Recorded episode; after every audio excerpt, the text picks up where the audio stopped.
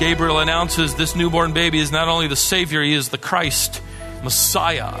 This is the anointed one of God. This is the only one qualified to sit upon the throne of David. Gabriel also said this newborn is also the Lord, Kyrios. Literally, he is God. Listen to the gospel first delivered by Gabriel. Today in the city of David, there's been born for you a deliverer who is the anointed one to sit upon the throne of David, who happens to be God incarnate.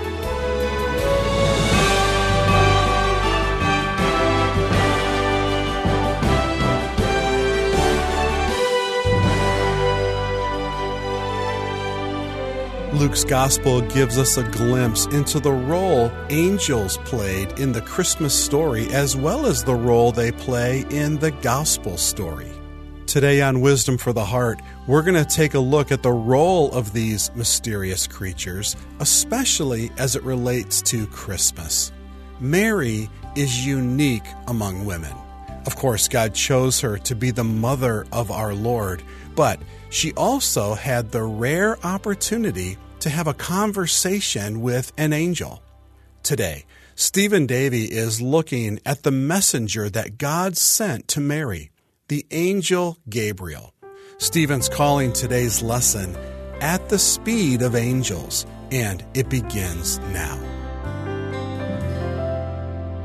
In the early 1830s, there were two groups of, of individuals, one in America and one in England, racing to become the first to independently build an electric telegraph system.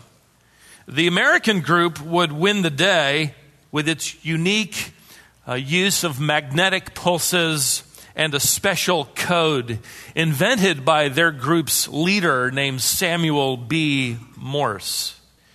Samuel was by occupation uh, a painter, a skilled painter who specialized in portraits. But by the late 1800s, his invention had taken the world by a storm, and electric telegraph companies were soon in operation. If you can imagine this, 150 years ago, the fastest way to get a message from New York to California, the fastest way was the Pony Express. Can you imagine how much has changed in 150 years? With the invention by Samuel Morse and the creation of his Morse code, that distance could now be spanned in a moment, nearly as fast as the speed of light. Uh, the Wright brothers would use it in 1903 to tell their daddy that they'd had a successful flight. Uh, World War I would be announced through this means of communication, and the world would be kept abreast of the details. I saw, by the way, a picture in my study of this telegram sent by the Wright brothers. It was dated uh, May 24th. In fact, I saw the, the, the, first telegram, a picture of the very first one in 1844. On that historic day, Samuel Morse made the first public demonstration by sending a message uh, from the Supreme Court uh, uh, chamber in the Capitol to a railway station in Baltimore. And his famous first message was four words What God hath wrought. In other words, look what God has done. Fascinating to see the inventive abilities of mankind, and on this occasion, Samuel Morse giving his creator God the credit. His invention would be used for more than 150 years. And I found it interesting to discover that on January 27th, 2006, the last batch of telegrams were sent. Just 11 months ago, this form of communication was finally put to rest. Those last telegrams sent last January included condolences on the death of a loved one, emergency news, birthday wishes, and several people trying to be the last ones to send a telegram. you can imagine it now, of course, put to, put to uh, bed permanently. Now, the number of text messages sent every day exceeds the population of the world. Every day.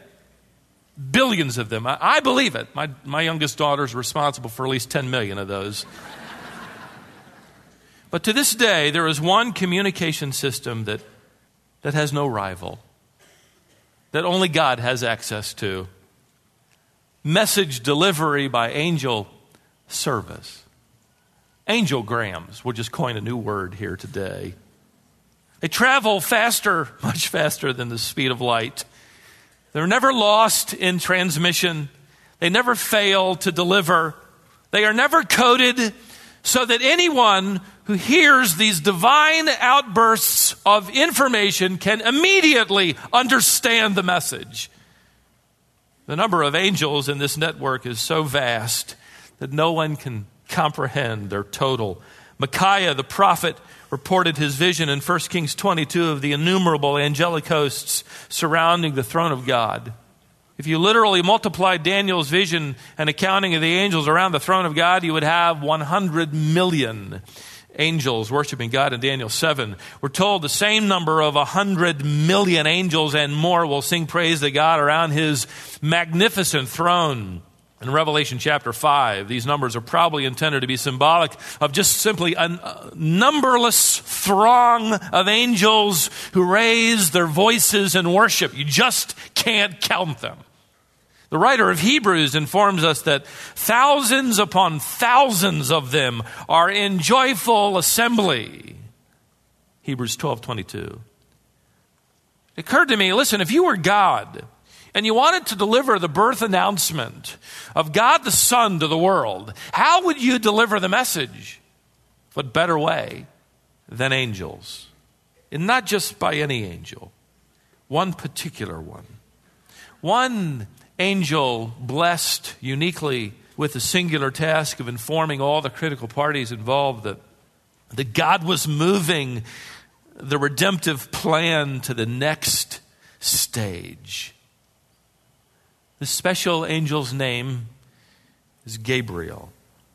In our last session, we introduced this angel and Daniel's description of him, whose eyes blazed as if they were on fire, whose arms and feet shone as burnished brass or bronze. Uh, his lightning appearance, his bright appearance, and this amazing, deep, majestic voice.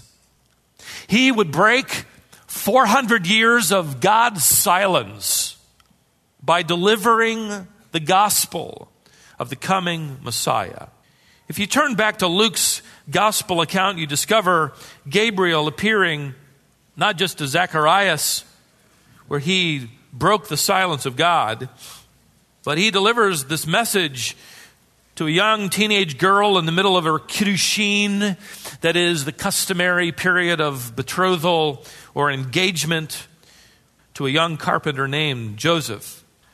If you notice verse 26 of Luke chapter 1, it says, Now in the sixth month, this is relative to Elizabeth's pregnancy, in the sixth month, the angel Gabriel now was sent from God to a city in Galilee called Nazareth. Don't miss the significance, by the way, of this phrase. In fact, this text is so well worn by those reared in church that we often miss wonderful things.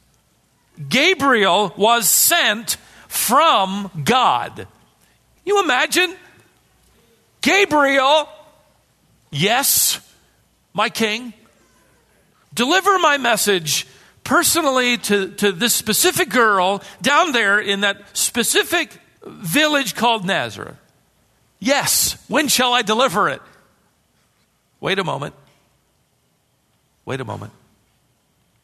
Now. Now. And he wings his way from the highest heavens, crossing the universe far faster than the speed of light. No, this is, this is the speed of angels' flight.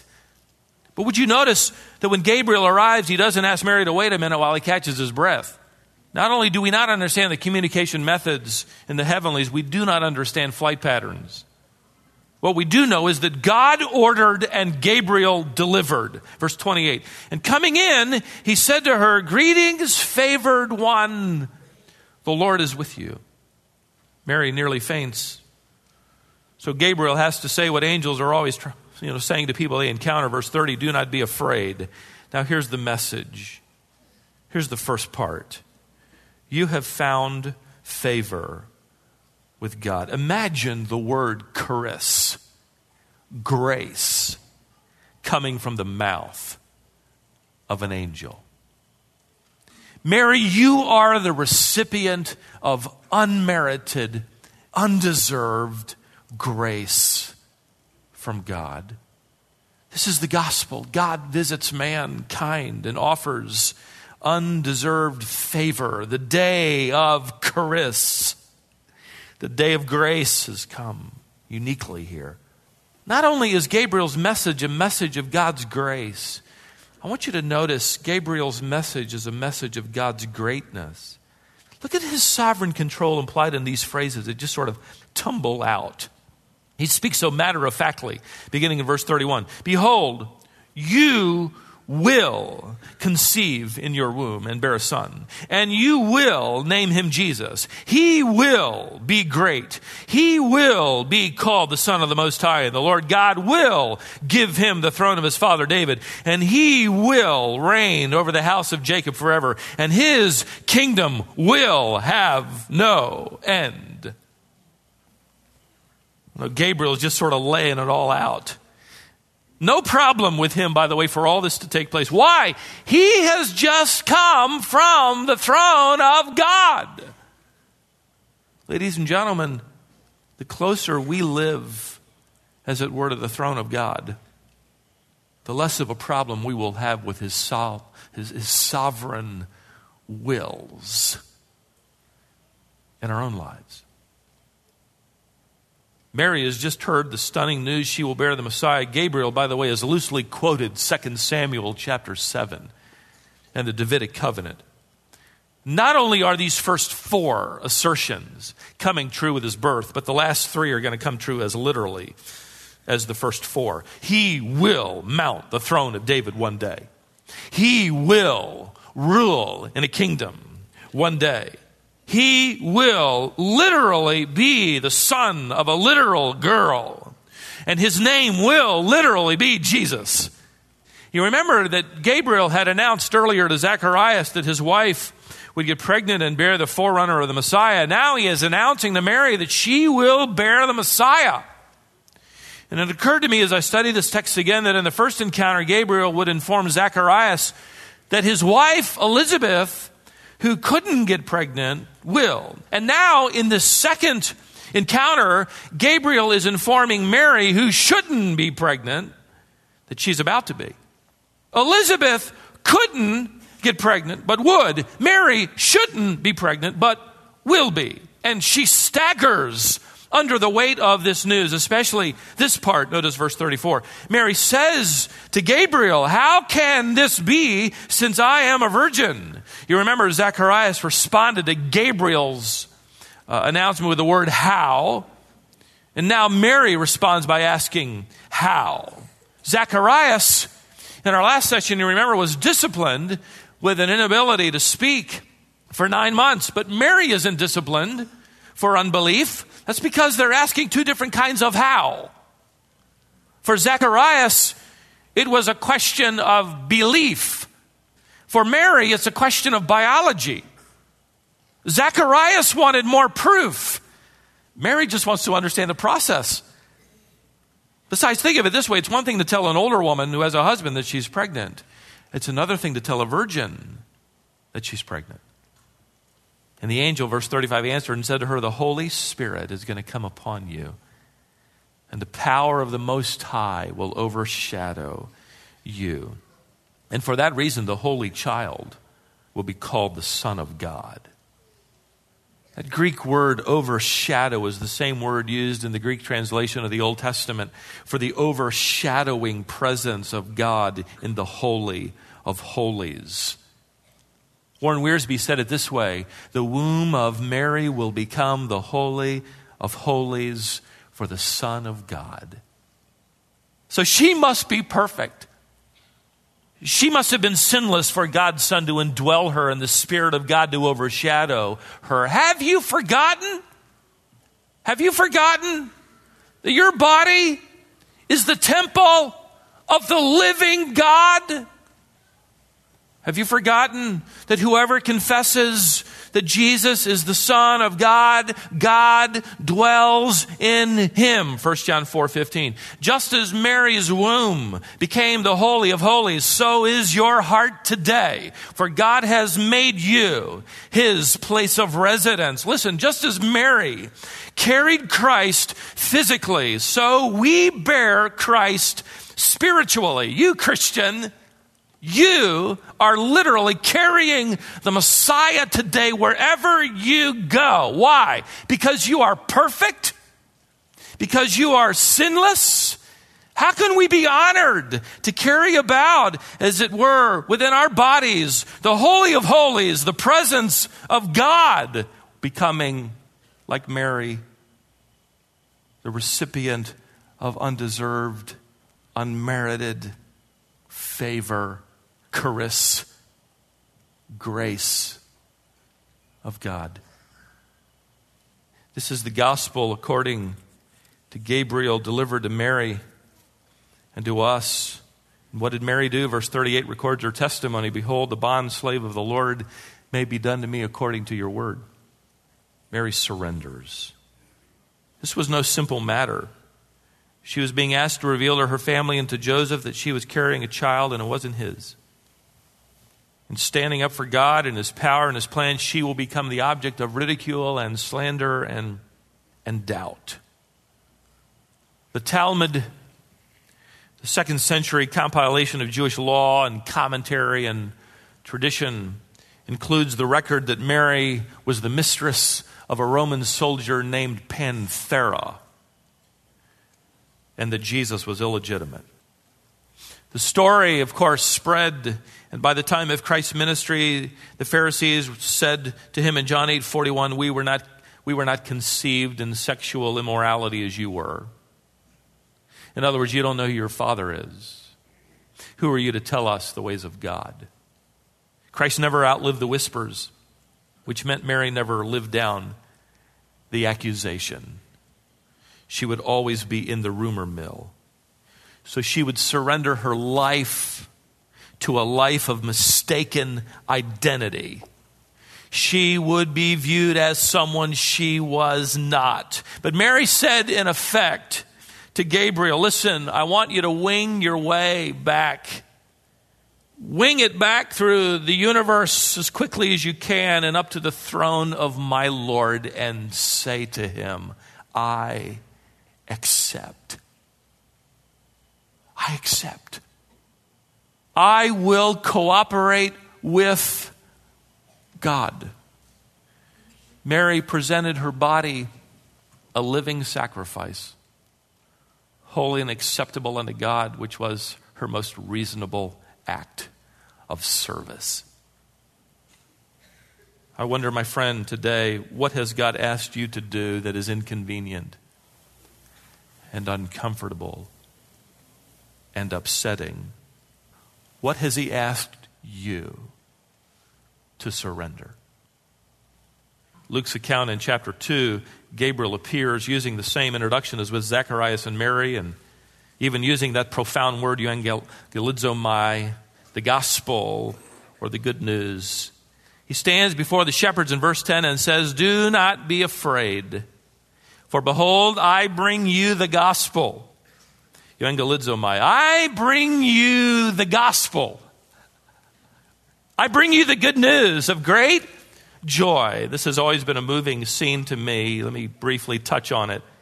Gabriel isn't talking to just any shepherds, is he? He's talking to temple shepherds.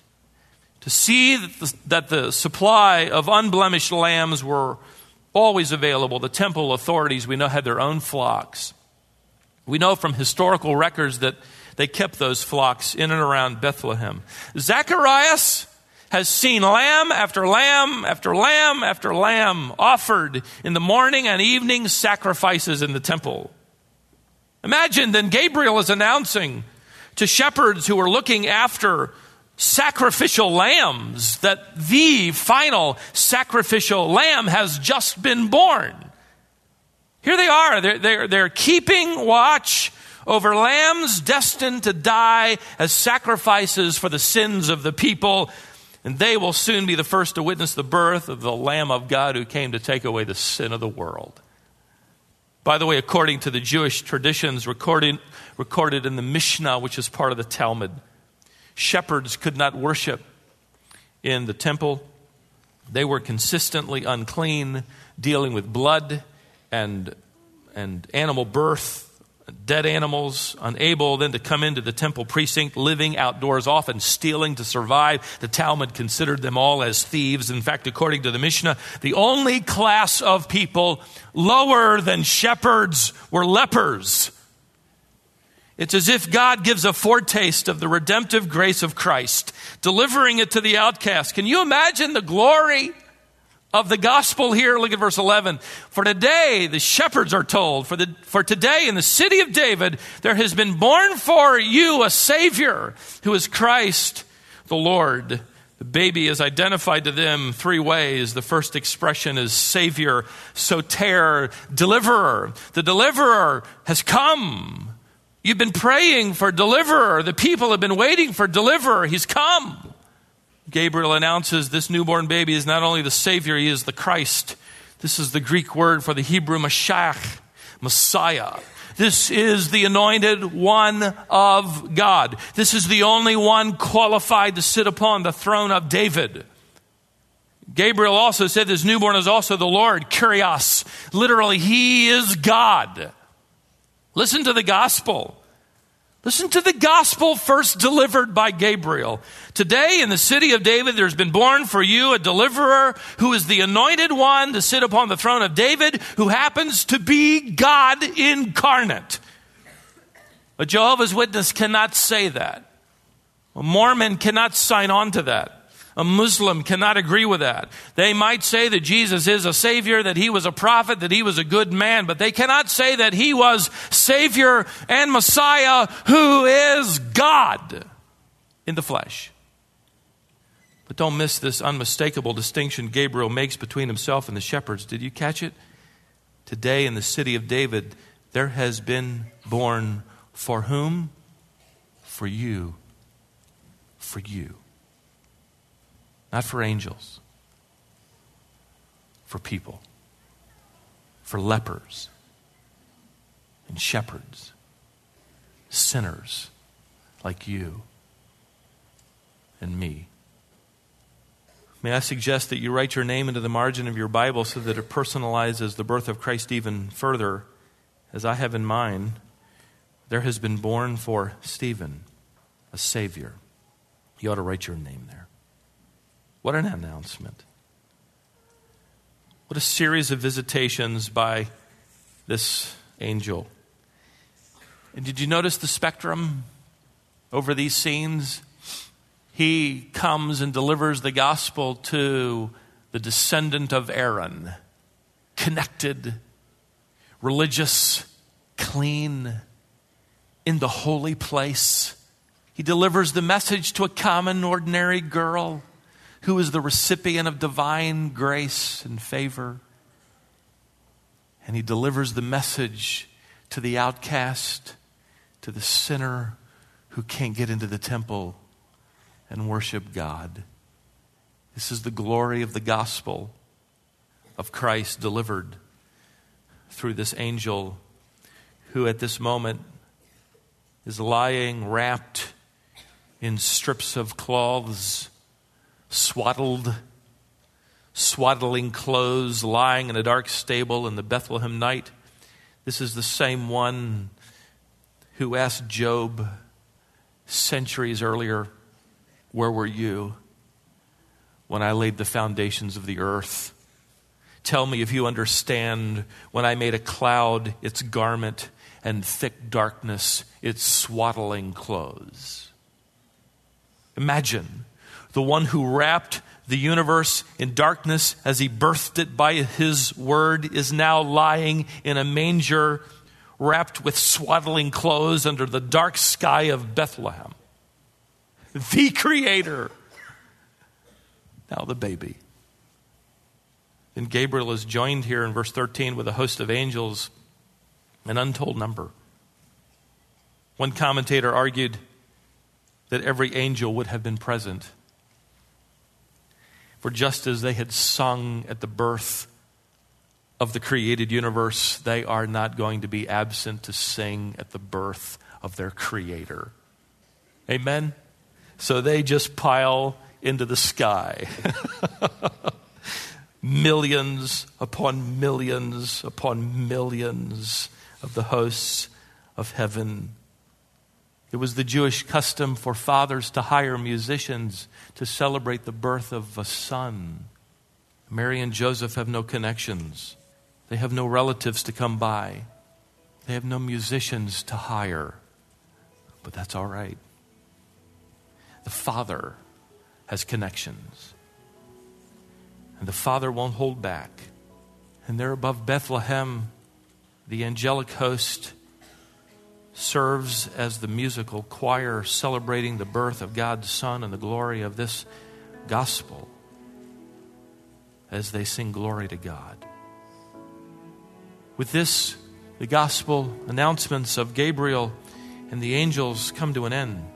He's given us the privilege of going and delivering the gospel and making disciples of all the nations. Matthew 28 19.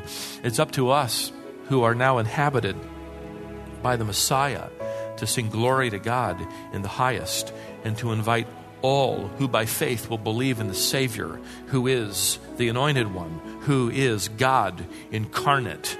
And all who do believe will one day, according according to Revelation uh, chapter 19, will all gather and sing with the hosts of heaven praise to God the Father and Christ the Redeemer, our Savior and our Lord.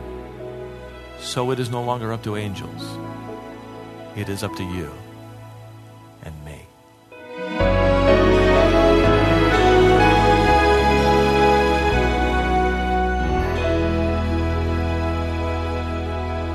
Thanks for joining us today here on Wisdom for the Heart. We've looked at one of those unique times when God delivered his message through an angel. But God called us to deliver his message as well. We have a resource that you can use to share the truth of the gospel with your family, friends, and associates.